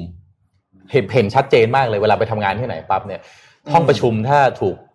occupy ด้วยคนคนเดียวนะอืม โอ้ตั้งความตั้งอะไรนะ ตั้งข้อสงสัยไว้ได้เลยว่าเออที่นี่อาจจะลำบากค่ะเออผมว่ารูปแบบการประชุมในสมัยนี้มันเปลี่ยนไปเยอะอะอืมเป็นสมัยเมื่อก่อนก็อาจจะมีเอ่อท่านผู้นำในการที่จะบอกเข้ามาแล้วบอกใช่ไหมเป็นแบบเออเออ top down communication บอกไปเลยเอาอะไรแยกย้ายกันไปทำสมัยนี้มันมันไม่ใช่อะมันอืมไอ้คือท็อปดันมันยังมีอยู่จริงๆนะมันก็อืมมีนะคือแบบอืมแต่มันแต่ว่าผมบอกว่าจะไม่มีเลยก็ไม่ได้อืมเพราะว่าบางทีบางเรื่องเนี่ย มันต้องตัดสินใจตรงนั้นเด็ดขาดแล้วก็ถ้าให้โมวแต่เขาเรียกว่าไปไปหาวิธีไปศึกษาอืมมาเนี่ย มันจะไม่ทันกินอืมคือเอาอย่างเงี้ยแล้วก็รับผิดชอบร่วมกันแล้วกันอืมแต่ประเด็นก็คือที่เห็นอย่างที่คุณธรรมพูดคือพี่ก็เชื่อแล้วมันจะมีเยอะอืมท็อปดาวถึงของเรากูไม่เกี่ยวเออไอ้ไอ้หัวหน้าแบบเนี้ยหน้าเตะอืมคือตัดสินใจแต่ไม่รับผิดชอบ เออแบบเอาเนี้ยเอาอย่างเงี้ยพวกไม่ไปได้ทำงานปะแล้วถึงเวลาเอามึงทำมาอย่างงี้นะวะอ่าอย่างเงี้ย พาพาทีมพังไม่ง่ายอ่าสมัยนี้มันต้องดินามิกอืมมากๆอะนะครับอืมแล้วก็การจัดการอะไรนะ feeling อืมอืม culture ในการประชุม คือบางทีเรากลับกันอะ คือในห้องเออประชุมแทนที่จะต้องตบตีกันอืมแล้วได้ข้อสรุปใช่ไหมออกไปแล้วก็ไปทำแล้วก็แยกเรื่องส่วนตัวอ่าไม่แบบมี hard อืม feeling ไม่มีใช่ personal feeling อืมใช่ไหมอืมออกมาก็จัดการงานใครมันบางทีเราทำกลับกันอะในห้องเราเรายิ้มแย้มกันหมดเลย เรื่องที่มันอาจจะ conflict ก็เอ่อไม่พูดแล้วแต่เดี๋ยว ไปตีข้างนอกเออมันไอเนี้ยเออเนี่มัยนกลับจริงๆกันอะมันควรจะกลับกันคือให้ตีให้จบในห้องประชุมใช่ แล้วข้างนอกคุณก็ไปสังสรรค์อะไรกันก็ว่ากันไปใช่ใช่เพราะจริงๆแล้วเนี่ยหลาย ๆ เรื่องเนี่ยคือผมเป็นบ่อยในห้องประชุมเนี่ยผมก็จะทะเลาะระดับหนึ่งอืมค่ะแต่พอข้างนอกห้องเนี่ยไปตอแหลใส่เขาพี่พี่พี่พี่อะไรอย่างเงี้ยแล้วมันจะมันจะง่ายกว่าอ่าเพราะบางครั้งเนี่ยไอ้ agreement หลาย ๆ อย่างเนี่ยมันจบได้ที่นอกห้องประชุมนะครับอ่าแล้วพอครั้งต่อไปมาเนี่ยมันเหมือนกับว่างานที่อยู่นอกห้องหลังจากอืมการประชุมครั้งก่อน มัน progress ไปเร็วมากอืมเพราะคุณไป ล็อบบี้กันข้างนอกอะใช่ตามร้านข้าวร้านกาแฟอะไรเงี้อืยมแล้วก็เพราะบางครั้งในเวลาห้องประชุมข้อมูลมันจำกัดอืมค่ะมันมันโชว์ได้ไม่กี่อย่างแล้วไอ้ครับคนฟังที่เขาเมื่อกี้เขาว่าเกมทางเนี่ยอืมเขาบอกเอ้าเฮ้ยมันมีอย่างนี้เหรอวะทำไมกูไม่เคยรู้ว่าพูดจริงเขาบอกอย่างนี้เอ้าอืมไม่เคยรู้ว่ามีอย่างนี้บอกว่าบางทีมันพูดไม่ได้อืมอืมเพราะบางอย่างมันพูดปุ๊บมันจะเป็นกระการทบคนอื่นหักเออมันจะเป็นการอืมมันจะบุคคลที่สามหรือที่สี่เขาจะโดนกระทบเพราะฉะนั้นมาล็อบบี้ข้างนอกง่ายกว่าอืมนะครับคือบางเรื่องนี่อืมมันอาจจะแค่สองแผนกที่เกี่ยวข้องกันนะอืมไปซัดกันในห้องแบบอืม แล้วมันดูรุนแรงอะบางบางทีบางเรื่องแบบเนี้ยเราคุยกันนอกห้องก่อนอืมถูกไหมฮะเออเดี๋ยวโซฟกันให้เรียบร้อยเดี๋ยวผก่อมนจะพูดอย่างนี้นะเออใช่การบอกแล้วเอาผลก่ไปอนเข้าห้องประชุมพอออืมทุกอย่างเร็วคนอื่นไม่ต้องมานั่งแบบว่าอะไรวะอะไรวะเเรื่องอะไรไปล็อบบี้กันก่อนงี้ ใช่ใช่เช่นค่ะเอ่อจะเอ่อเอาเอาใครมานั่งเป็น CFO ต่ออย่างเงี้ยอันนี้อาจจะเป็นเอาเหรอคุยเออต้องไปล็อบบี้ก่อนใช่ไหมเราเราไปที่ SCB กันดีไหมคะเอออ่าเดี๋ยวอ๋อตอนนี้ซูมยังไม่พร้อมนะฮะ อ่าขอข่าวมาก่อนอ่าน้องเอ็มมีข่าวอะไรไหมฮะค่ะนอกจากอืมรัฐบาลไทยนะคะ รัฐบาลอินโดนีเซียก็แจกเงินนะคะอืมค่ะ ขอภาพ M1 ค่ะ รัฐบาลอินโดนะคะแจกเงินช่วยเหลือผู้มีรายได้น้อยจำนวน 15.7 ล้านคน เนื่องจากเศรษฐกิจอินโดนีเซียเนี่ยก็ได้รับผลกระทบจากโควิด -19 รุนแรงมากเลยนะคะ โจโกวิโดโด ประธานาธิบดีอินโดนีเซียก็เลยอนุมัติเงินช่วยเหลือแรงงานที่ได้เงินเดือนน้อยกว่า 5 ล้านรูปี หรือเทียบเท่า 10,000 บาทต่อเดือน โดยครอบคลุมผู้มีอาชีพ ครู นักดับเพลิงอืมพนักงานโรงแรม แพทย์และพานโรงครับ ที่จ่ายประกันสังคมถึงเดือนมิถุนายนที่ผ่านมา ข้ออมสังเกตคือแพทย์เงินเดือนไม่ถึงหนึ่งหมื่นก็มีด้วยนะคะเอาเหรอมในอินโดนีเซียโอ้โหอยู่ยังไงค่ะ โดยจะจ่ายเดือนละประมาณ 2,500 บาทนะคะ ใน 2 เดือนแรกแล้ว หลังจากนั้นก็จะทยอยจ่ายในอีก 2 เดือนต่อไป หวังว่าการกระตุ้นการบริโภคภายในประเทศและกำลังซื้อของประชาชนนะคะ จะทำให้เศรษฐกิจขับเคลื่อนไปข้างหน้าได้อืมลดผลกระทบที่เกิดจากโควิด -19 ค่ะ อืมครับอ่า ตอนนี้ผมพามานี่แล้วกัน แทรกด้วยเรื่องของแกดเจิตวันละตัวอ่าอืมแทรกข่าวแบบนี้บ้างนะครับ ขอภาพ H6 นะครับ ลองดูฮะ มือใครอยากเปลี่ยนมือถือ ดูโอ้โหมือถืออันนี้ได้นะครับ ล่าสุดมีภาพหรือยังเอ่ยเดี๋ยวมีเกิดอาป็นกิเลสสไลด์นะคะเป็นสไลด์ใช่ไหมเออเอ้ยเป็นนี่เป็นเป็นเป็นคลิปคลิปใช่ไหมครับอืมนะครับ เป็นคลิปก็ LG นะฮะออกมาเปิดตัวนะครับ มือถือแบบสองจออะได้ยังเอ่ย ต้องดูรูปถ้าไม่ดูรูปนะ นึกไม่ออก อืมโอเค อ่า ให้ชื่อว่าอ่า LG Wing นะครับ LG Wing ดูนะฮะมันเป็น 2 จอแบบนี้นะครับหมุนจอ เวลาจะเปิดปั๊บหมุนปุ๊บออกมาแล้วมี 2 จอแบบนี้นะครับ ก็ออกมาแข่งกับ Samsung Galaxy Z Fold นะครับ ก็คาดว่าจะลอนประมาณกันยาตุลานี้นะครับ ใช้ CPU ที่เป็น Qualcomm Snapdragon ซึ่งน่าจะดีที่สุดตอนนี้แล้วแหละนะครับค่ะที่เป็น CPU สำหรับมือถือนะครับหน้าจอคาดว่า 6.8 นิ้ว คือตอนนี้ไม่รู้เรียกว่าปล่อยลิงก์หรือปล่อยตัวจริงนะเพราะว่าคลิปแบบเนี้ยมันออกมาแล้วนะฮะอ่าราคาเนี่ยครับน้องเอ็มไปซื้อได้นะหนึ่งพันหกร้อยเหรียญสหรัฐนะฮะประมาณสักห้าหมื่นซื้อได้ซื้อได้ลองลองลองซื้อมาซื้อได้ให้ให้ทีเล่นดูพี่ก็อยากรู้มันเป็นไงเนี่ยเล่นเกมอย่างนี้ได้อื้อหือเฮ้ยนะเป็นสองจอเหรออ่าอืมดูแบบ เอาไปเอาไปใช้ก็จะมีคนแบบว้าวๆอะอ่า ลองดูซื้อแล้วเอามาขอพี่ดูด้วยแล้วกัน ค่ะเพราพี่ทำตกทีหนึ่งร้องไห้เลยนะคะครับผมโอเคเออก็ล้ำดีเนาะอ่าแกดเจ็ตวันละตัวนะครับ ดูแล้วก็เกิดกิเลสนะคะ อ่าโอเคซูมน่าจะพร้อมแล้วไหนอ่าซูมพร้อมแล้วนะครับ วันนี้เรามีการซูมกับคุณเอกภาวินนะครับ สุนทราพิชาติ ผู้อำนวยการฝ่ายกลยุทธ์การลงทุน SCBS นะครับ วันนี้เราจะมาดูกันนะฮะว่ามีว่าเรื่องมีหุ้นจะเป็นยังไงบ้างมิวไม่ในซูมนะคะนะครับโอเคซูมเข้ามาหรือยังไม่แน่ใจพร้อมหรือยังเอ่ยพร้อมแล้วครับโอเคครับ สวัสดีครับ คุณเอกภาวินครับ ครับสสวัวัสสดีดีคครัรับ สวัสดีครับ สบายดีนะครับ เช้านี้ ครับสวัสดีครับขออภัยครับผู้ฟังหลุดโอเคเอ่อต้องขอเรียนถามคุณเอกภาวินก่อนนะครับ ว่าขอ ภาพรวมของตลาดหุ้นในไทยช่วงนี้เป็นอย่างไร แล้วก็แนวโน้มหรือทิศทางต่อจากนี้เนี่ยจะเป็นอย่างไรครับครับถ้าถ้าเป็นภาพรวมในระยะเนี้ยนะครับ เราจะเห็นว่าเป็นเป็นการเคลื่อนไหวออกด้านข้างก็คือลงมาแถวแถวบริเวณ 1,300 จุดนะครับ ก็จะสามารถฟื้นตัวขึ้นมาได้ แต่ว่าอพอขึ้นไปสักระยะหนึ่งเนี่ยก็จะติดแถวแถวกรอบบนบริเวณสัก 1,340 1,350 จุดนะครับ เนื่องด้วยเอ่อมันมันมีปัจจัยบวกลบเข้ามาทำให้ตลาดมันมันเคลื่อนไหวออกด้านข้างนะครับ อย่างปัจจัยบวกก็คือเรื่องอความคืบหน้าเรื่องของวัคซีนนะครับ หรือว่าจะเป็นพวก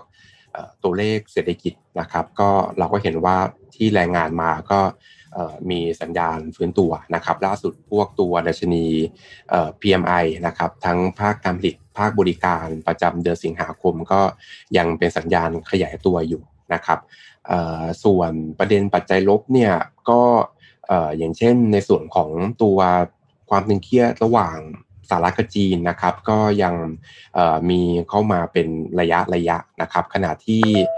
ตลาดหุ้นที่ปรับตัวขึ้นต่อเนื่องเนี่ยนะครับ ตลาดก็ยังยังดูขาดปัจจัยใหม่ ๆ ที่เข้ามานะครับ ประเด็นเรื่องวัคซีน หรือว่าพวกตัวเลขเศรษฐกิจเนี่ยก็อาจจะเป็น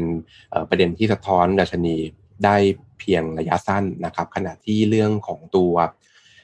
มาตรการผ่อนคลาย ทางการเงินของธนาคารตอนนี้ก็เหมือนเพาๆลงนะครับก็ทำให้ตลาดเนี่ยมัน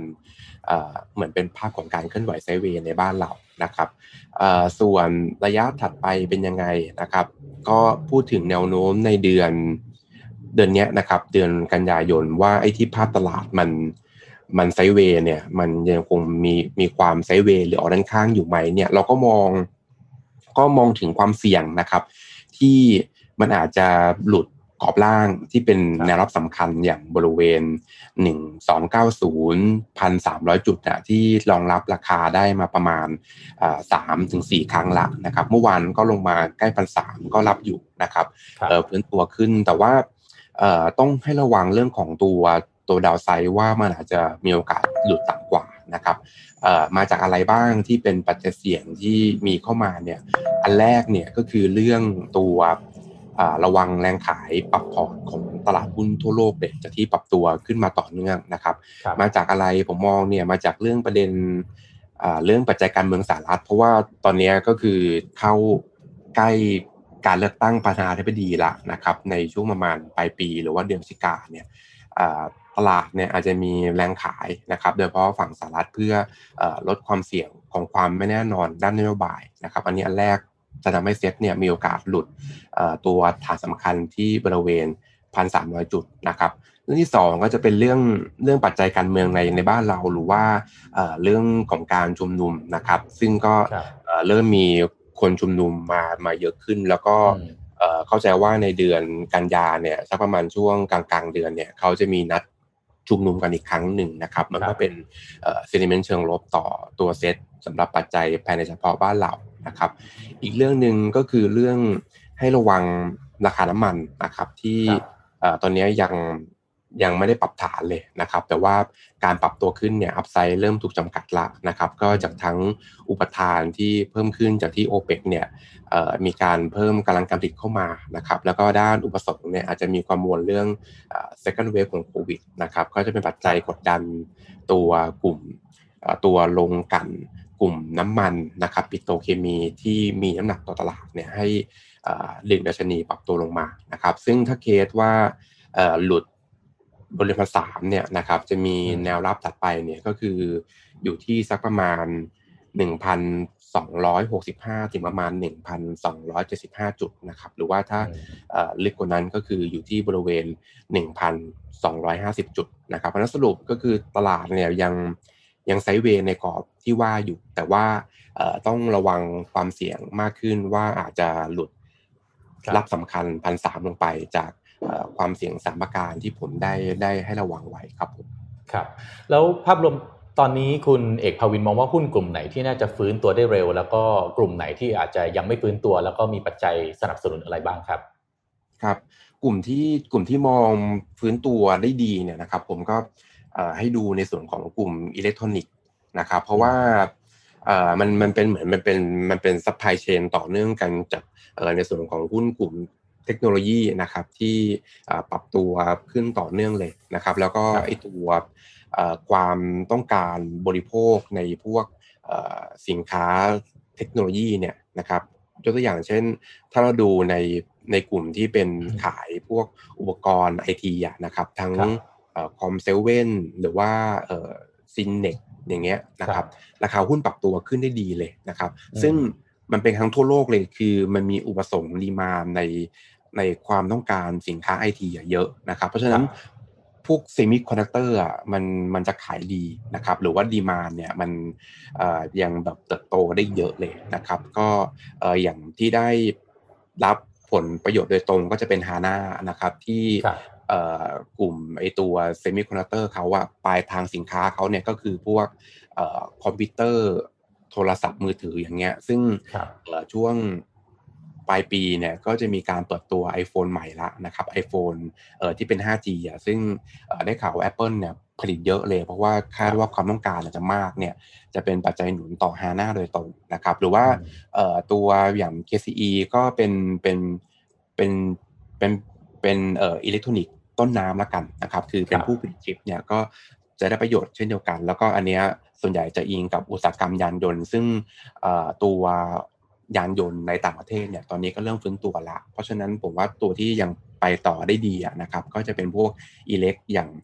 KCE หรือว่า HANA นะครับ ส่วนกลุ่มที่ต้องระวังก็จะเป็นกลุ่มที่อย่างเช่น e a r n i n g ยังยังไม่ได้ฟื้นตัวชัดนะครับ หรือว่าเอออิงกับตัวการท่องเที่ยวนะครับ ที่เหมือนกับว่าตอนนี้นักท่องเที่ยวต่างชาติเนี่ยยังยังไม่ได้กลับเข้ามาในบ้านเราเลยนะครับ อันนี้ก็จะเป็นปัจจัยลบต่อพวกแบบอย่าง AOT หรือว่ากลุ่มโรงแรมนะครับเอราวันมินเซนเทลหรือว่าจะเป็นกลุ่มสายการบิน AAV การบินไทยอย่างเงี้ยนะครับ คือแม้ว่า หุ้นมันจะขึ้นได้ในช่วงสั้นจากประเด็นเรื่องตัวมาตรการที่เข้ามาช่วยนะครับ แต่ว่าถ้าตราบใดที่นักท่องเที่ยวต่างชาติเนี่ยยังไม่สามารถเข้ามาในบ้านเราได้ เพราะว่าตัวรายได้ของธุรกิจเนี้ยมาจากต่างชาติเนี่ยถึงประมาณแบบเจ็ดสิบเปอร์เซ็นต์เลยจากยอดขายทั้งหมดเนี่ยถ้ายังเข้ามาไม่ได้เนี่ยเออร์เน็งก็ยังไม่สามารถที่จะกลับเข้าสู่ภาวะปกติได้ก่อนเกิดโควิดนะครับเพราะราคาหุ้นเนี่ย การปรับตัวขึ้นก็จะเป็นแค่เซนิเมนต์กรอบบนก็ยังจำกัดนะครับ ก็ระมัดระวังกลุ่มนี้ครับผมผมว่ายังมีที่แบบจะจะยังเป็นภาพของการปรับตัวลงได้ต่อ หรือว่าการเคลื่อนไหวเนี่ยกรอบบนยังถูกจำกัดอยู่ครับพี่ปิ๊กน้องเอ็มเป็นไงบ้างฮะพอตอนนี้ มีอะไรอยากจะรักษาไหมฮะผม วันนี้ปีนี้ก็อะไรมาเจ็ดพันแล้วปีนี้ ทั้งปีอะไรอย่างเงี้ยครับนี่ผมไม่ได้นั่งลงทุนอะไรมากครับ ผมผมผมเรียนถามเพิ่มเติมนะฮะคือในช่วง debt holiday ที่กำลังจะหมดเนี่ยฮะซึ่งเราต้องกังวลแค่ไหนกับเรื่องผลประกอบการของบริษัทจดทะเบียนในช่วง Q3 ที่ที่กำลังจะถึงนี้ เทียบกับเรื่องของการเลือกตั้งประธานาธิบดีสหรัฐนะครับ คือคือถ้าเป็นเป็น earning ในในไตรมาสสามเนี่ยคือส่วนใหญ่อะ มันจะเป็นภาพของการการฟื้นตัวนะครับ เพราะว่าเอ่อ Q2 เนี่ยมันมันเป็น bottom จากโดนผลกระทบโควิดเต็มตัวเลย แล้วก็มีการล็อกดาวน์กันเศรษฐกิจเอ่อ activityหยุดหมดเลยทุกคนอยู่บ้าน แต่พอเข้าสู่ช่วงประมาณไตรมาสสามเนี่ยมันเป็นช่วงที่แบบคลายล็อกดาวน์มีการบริโภคกลับเข้ามาอย่างเงี้ยคือภาพส่วนใหญ่เนี่ยเออร์เน็งตลาดเนี่ยมันจะเป็นภาพแบบฟื้นตัวนะครับ ทั้ง Q1Q ชัดๆเนี่ยคือ Q1Q แต่เยียนเยียอาจจะอาจจะเป็นภาพแบบหดตัวอยู่นะครับ แต่ว่าที่ที่ต้องระวังจริง ๆ เนี่ยหรือว่าสัญญาณ GDP ที่มันมันจะเป็นแบบเป็น U shape ไหมหรือเป็น worst case เป็น W shape ไหมเนี่ยเนี่ยต้องระวังในแต่มาสสี่นะครับ เพราะอะไรเพราะว่าคือหลังหลังจากหลังจากคลายล็อกดาวน์แล้วเนี่ยเหมือนกับว่าธุรกิจต่างๆ เนี่ยเริ่มกลับมาเปิด ทำให้คอปเนี่ยมันรันละ คือจ้างลูกจ้างมาหรือว่าโอเคดำเนินรายได้อาจจะยังมาไม่ทันใช่ครับรายได้มาแล้ว ยังไม่ทันโดยเพราะพวกภาคท่องเที่ยวต้องระวังเลย เพราะว่าอะไรเพราะถ้า Q4 นักท่องเที่ยวยังไม่มาแล้วเออสภาพคล่องเนี่ย มันจะเริ่มมีปัญหาทั้งโรงแรมหรือว่าสายการบินเนี่ยอันนี้ต้องระวังปัญหาเรื่องอของการของการเพิ่มทุนเข้ามาอีกนะครับ หรือว่ากระทบต่อ e a r n i n g ที่รายได้ยังไม่เข้า หรือว่า GDP ในไตรมาสสี่จะที่จะว่าดีอะมันอาจจะฟื้นตัวยังไม่ชัด หรือว่ากลับมาหดตัวอีกครั้งหนึ่งก็เป็นไปได้ครับเพราะนั้นเนี่ย ที่ที่ต้องระวังจะเป็นไตรมาสสี่มากกว่านะครับแต่ไตรมาสสามเนี่ยส่วนใหญ่จะเป็นภาพของการฟื้นตัวเนื่องจากว่าเราเป็นภาพของการคลายล็อกดาวน์แต่ว่าตลาดเนี่ยอย่างที่บอกไปว่ามันจะมีปัญหาเรื่องของตัวการเลือกตั้งสหรัฐนะครับที่จะเข้ามาถึงนั้นตลาดเนี่ยกันยาตุลาเนี่ยจะผันผวนมากเลยนะครับและจะผันผวนไปทางลง เพราะว่ามันมีเรื่องการเลือกตั้งของสหรัฐนะครับ ครับครับ มีมีคำถามจากทางบ้านนิดนึงค่ะ top fan ถามมาว่ากลุ่ม retail ค้าปลีกเนี่ยจะมีโอกาสขึ้นไหมคะครับเอ่อกลุ่มกลุ่ม retail เนี่ยปรับตัวขึ้นมามามาบ้างแล้วนะครับ แต่ว่าจะเห็นว่าตัวนี้ทำไมถึงถึงราคาเนี่ยไม่ค่อยเคลื่อนไหวนะครับโดยเฉพาะ CPALL เนี่ยทำไมถึงปรับตัวปรับตัวลงนะครับ ก็จะมีปัญหาเรื่องตัว ร้านเซเว่นที่อยู่ตามแบบจังหวัดท่องเที่ยวอย่างเงี้ยนะครับ คือยอดขายมันจะดรอปลงเยอะเพราะว่าต่างชาติเนี่ยไม่ไม่ได้เข้ามานะครับ อันนี้ก็จะเป็นปัจจัยกดดันนะครับส่วนตัวประเด็นที่ระยะเนี้ยถึงภาพข้างหน้าเนี่ยอาจจะมีเม็ดเงินเข้ามาบ้างตามในส่วนของตัวมาตรการกระตุ้นเศรษฐกิจชุดใหม่ของรัฐบาลที่เอ่อเพิ่งออกไปอะนะครับอย่างเช่นตัวที่อ่า กระตุ้นการบริโภคก็คือช่วยเหลือเอ่อการบริโภคน่าจะประมาณเอ่อไม่เกิน 3,000 บาทต่อคนนะครับถ้าผมครับจำไม่ผิดครับคครัรับบเนี่ยอันเนี้ยก็ดูแล้วจะเป็นเป็นปัจจัยหนุนต่อทิศทางของราคาหุ้นหุ้นรีเทลตัวนี้ได้นะครับที่ครับเอ่อน่าจะเอ่อเป็นภาพของการราคาหุ้นเนี่ยสามารถปรับตัวขึ้นได้นะครับอย่างเช่นเอ่อตัว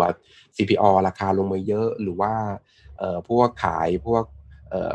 เอ่อเครื่องใช้ไฟฟ้าครับวัสดุก่อสร้างเอ่อตัวครับ HomePro Siam Global House อย่างเงี้ยนะครับครับน่าจะเอ่อมีแรงซื้อเข้ามา แต่ก็แนะนำเป็นเป็นภาวะการเก็งไปแล้วกันเพราะบางตัวเนี่ย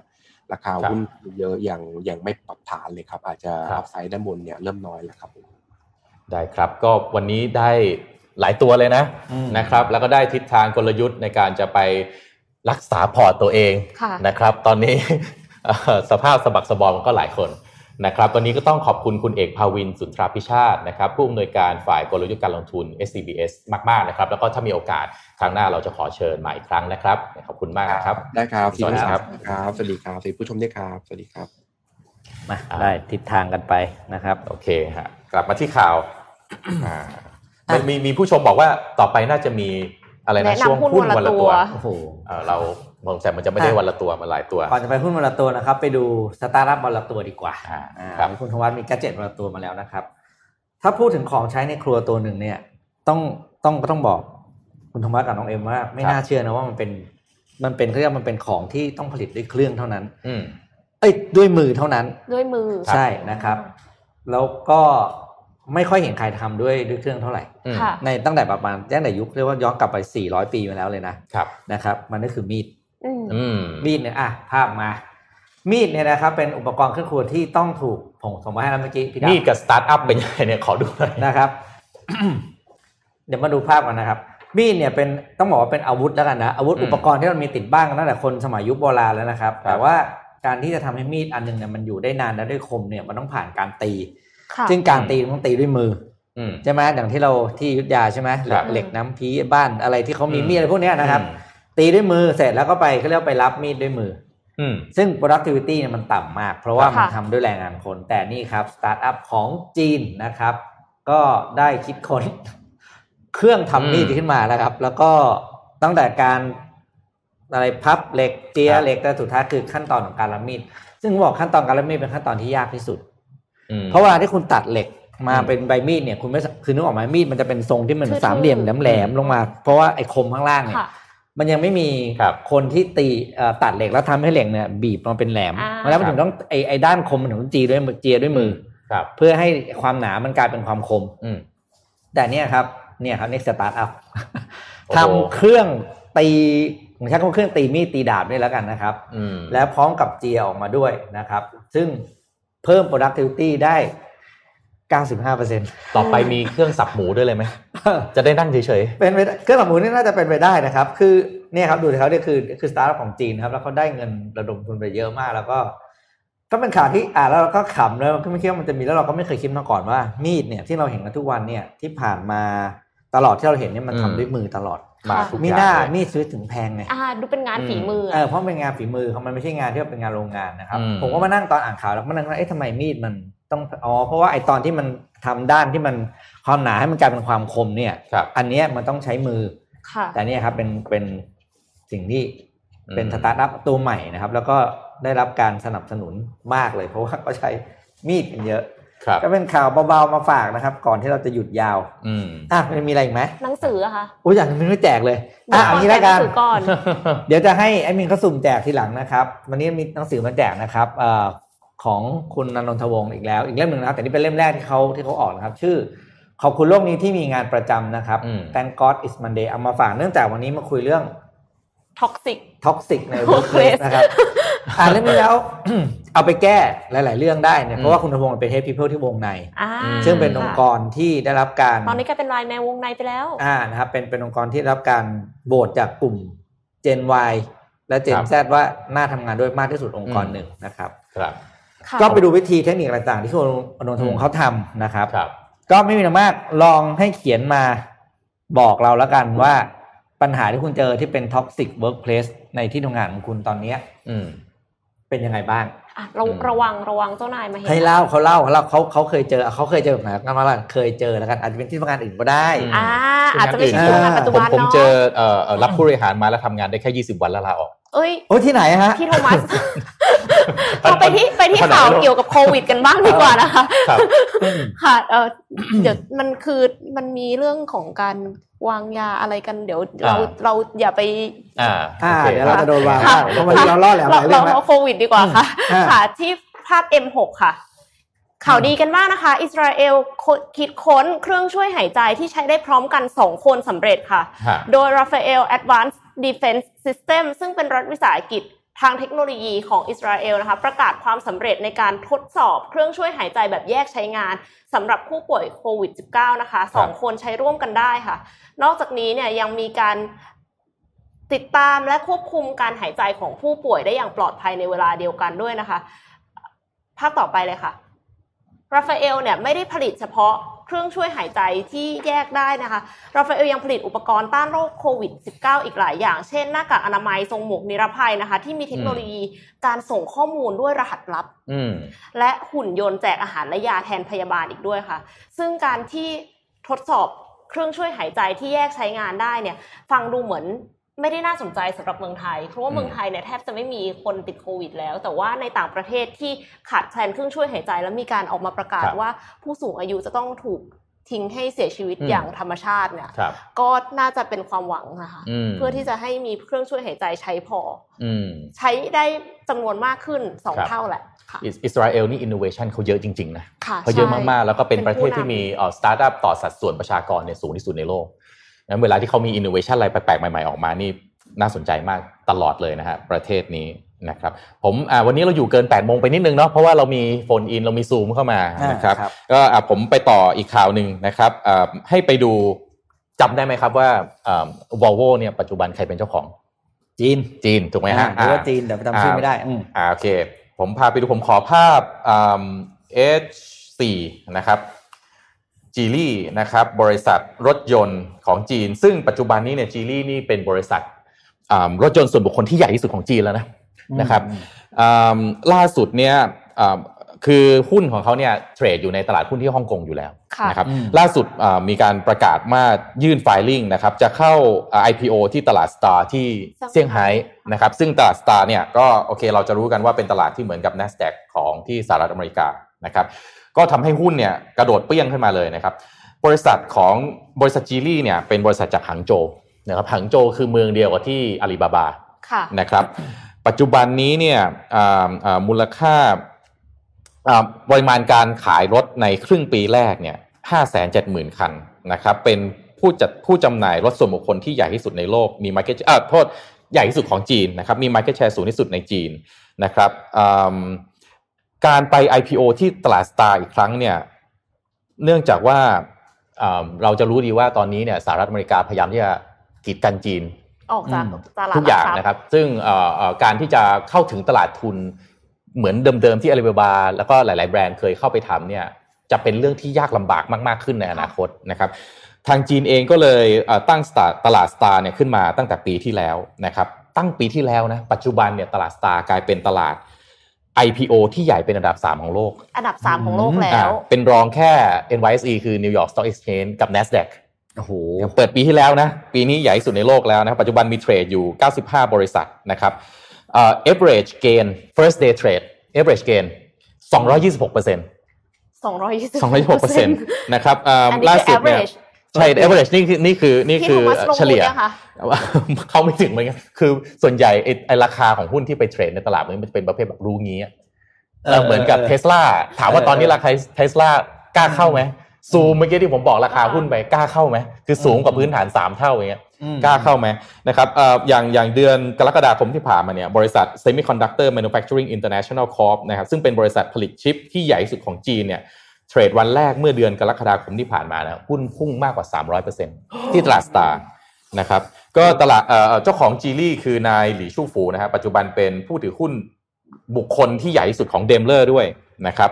แล้วก็เป็นเจ้าของเอ่อจีลี่เนี่ยก็เป็นเจ้าของโปรตอนแล้วก็โลตัสด้วยนะครับก็อืมก็ดูฮะว่าเขาจะออกมาเขย่าตลาดรถ ในระดับโลกหรือเปล่าเพราะตอนนี้คือ ถ้าเป็นรถส่วนบุคคลก็คือใหญ่ที่สุดในจีนไปแล้วนะครับ โอเคปิดท้ายได้ยิ่งใหญ่มากค่ะโอเค งั้นวันนี้เราครบถ้วนขอบคุณนะครับนะครับ ก็ยังเม้นต์กันมาได้นะครับ เดี๋ยวจะให้เอ่อแอดมินเลือกสุ่มแจกนะครับ หนังสือสามรางวัลนะครับแหมทุกคนให้เมนต์เรื่องนี้นะแหมมารัวเชียวอ่าก็เป็นเรื่องใหญ่จริงๆแล้วก็นั่นแหละมาแชร์ความเห็นกันนะครับ ว่าใครเจอสถานการณ์อะไรบ้างอย่างน้อยเราก็จะได้รู้ว่ามีเพื่อนร่วมชะตากรรมเหมือนเราอ่าอ่านะครับ ก็ ประชาสัมพันธ์นึงนะครับ วันพรุ่งนี้กับวันจันทร์เราหยุดนะครับครับเนื่องจากรัฐบาลประกาศหยุดเราก็ถือโอกาสหยุดด้วยเลยนะครับ แล้วก็พบกับพวกเรา Mission Daily Report ได้ใหม่ในเช้าวันอังคารนะครับสำหรับวันนี้ก็ขออนุญาตลาไปก่อน แล้วก็ขอให้มีความสุขกับการหยุดยาว 4 วันนะครับ สวัสดีครับ สวัสดีครับ Mission Daily Report